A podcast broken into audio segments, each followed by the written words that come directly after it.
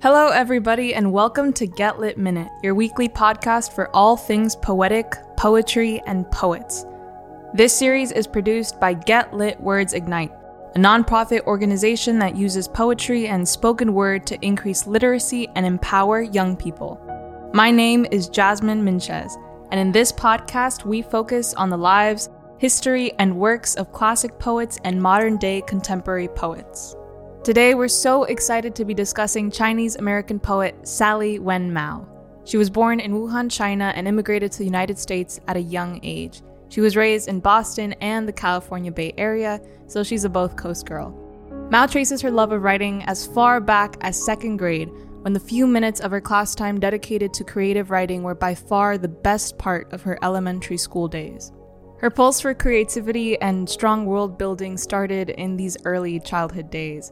When she was eight, she even wrote the first 70 pages of a scary story inspired by author R.L. Stine's beloved Goosebumps series. By the time she was in middle school, Mao knew she wanted to focus on writing poems, and as you'll see throughout this episode, that was a pretty great call. Mao attended Carnegie Mellon University in Pittsburgh, where she first joined Kundiman, a prestigious nonprofit organization dedicated to supporting Asian American poets, writers, and readers. Mao remains a proud Kundiman Fellow to this day. She went on to earn her Master of Fine Arts in Creative Writing from Cornell University in 2013, where she studied with an intimate cohort of just three other poets and four fiction writers.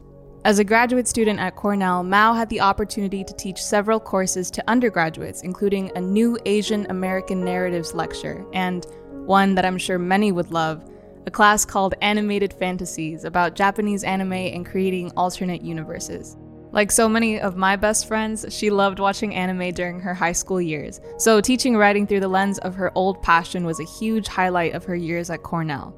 Shortly after completing her MFA, Mao released her first poetry collection, Mad Honey Symposium, with Alice James Books in 2014. This debut was awarded the 2012 Kinereth Gensler Award from Alice James Books, and it was named a Poets and Writers Top 10 debut of 2014. This book's incredible title is inspired by a type of honey that can be harvested from the beautiful flowering rhododendron bush.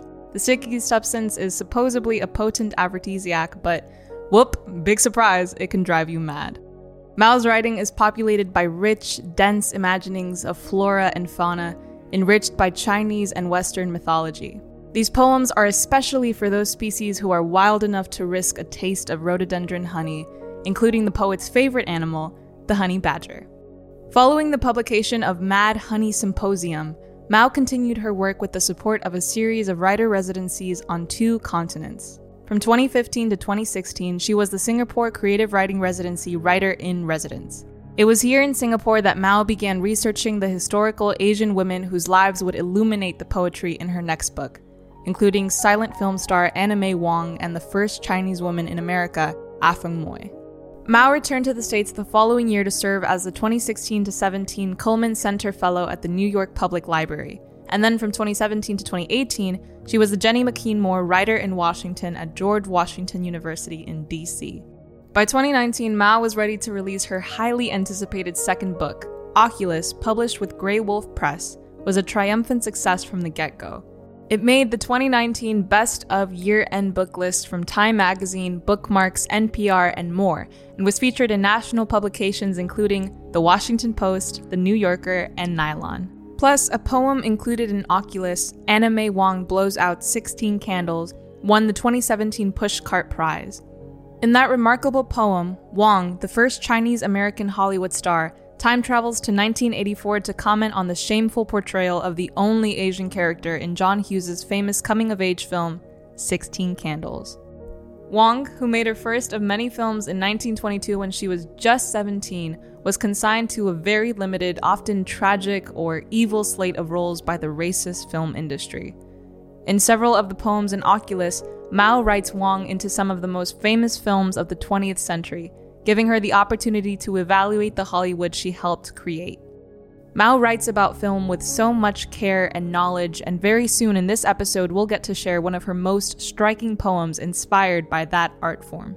Oculus is also deeply rooted in technology and the paradoxical public act of broadcasting our most intimate moments from our screens.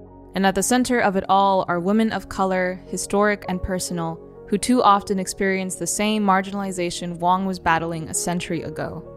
In an interview with Jenny Xie for The Margins, a publication of the Asian American Writers Workshop, she explains why it was so important to let this audience know that this book truly belongs to them.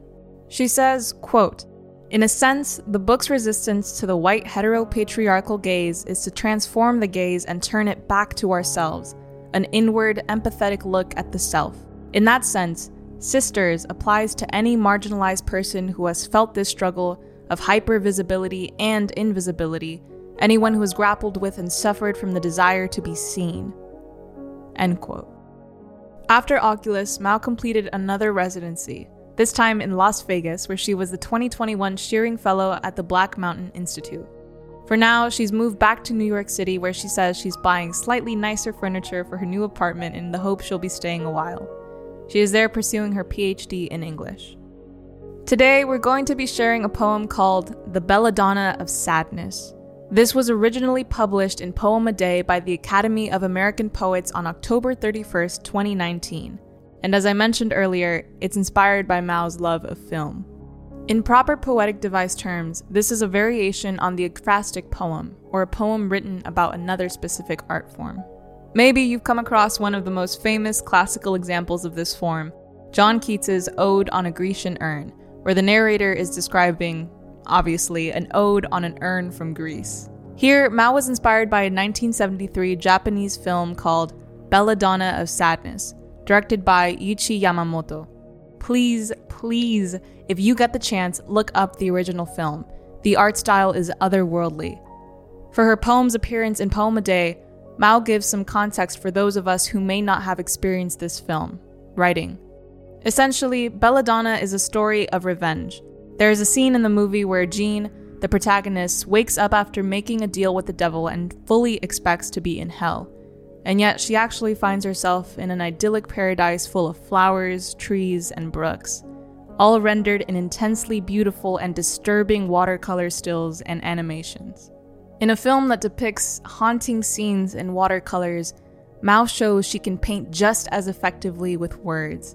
She makes her brushstrokes from alliteration, assonance, consonance, and rich, colorful imagery, bringing us into the film's disturbing but stunning visual landscape. This poem has a remarkable first line that really says it all, so let's get right to it. This is The Belladonna of Sadness by Sally Wen Mao. Spring in hell, and everything's blooming. I dreamt the worst was over, but it wasn't. Suppose my punishment was fields of lilies sharper than razors, cutting up fields of lies. Suppose my punishment was purity, mined and blanched. They shunned me only because I knew I was stunning. Then the white plague came, and their pleas were like a river. Summer was orgiastic healing, snails snaking around wrist. In heat, garbage festooned the sidewalks. Old men leered at bodies they couldn't touch until they did. I shouldn't have laughed, but I laughed at their flesh dozing into their spines, their bones crunching like snow. Once I was swollen and snowblind with grief, left for dead at the castle door. Then I robbed the castle and kissed my captor my sadness learned she was not a villain. To wake up in this verdant field, to watch the lilies flay the lambs, to enter paradise. A woman drinks a vial of amnesia, found in only the palest flowers, the ones that smell like rotten meat. To summon the stinky flower and access its truest aroma, you have to let its stigma show. You have to let the pollen sting your eyes until you close them. I can't think of another poem that manages to be so gorgeous and grotesque, exuberant and quiet, even vengeful and reflective all at once. There is so much horror in the beginning of this story with the sickening violation of the protagonist's body and soul. So, when she reaches hell, it seems a paradise because she has come of her own accord for a chance to rectify the wrong she has endured. And I love Mao's lines where she has to accept that her sadness is not a villain. The evil is what's come in from outside her, while the sadness to which she is beholden is something she can own for herself. The belladonna cannot deliver herself from her sadness any more than she can forget her past. But this poem is about the sublime respite of finding peace and power in revenge. Together with the poet, we're watching a movie that won't easily unstick from our minds without even needing to turn on the TV. And that is great writing. Thank you guys so much for tuning in with us on all things Sally Wen Mao. Make sure that you share this podcast with your friends and family members, and we will see you guys next week. Bye bye. Get Lit Minute is a production of Get Lit Words Ignite. This podcast is created by Samuel Curtis and executive produced by Diane Luby Lane. The episodes this season were researched and written by Riley Kuda, Mila Frank, Sakura Price, and Bridget Yang. Our production manager is Sophia D'Annunzio, our digital editor is Lucas Lane, our engineer is Cyrus Roberts, and our editorial advisor is Lauren Beebe. Special thanks to the entire GetLit staff and donors who make this work possible, the teachers who use this podcast to educate their students, and to all students of life everywhere for tuning in and spending time with us today.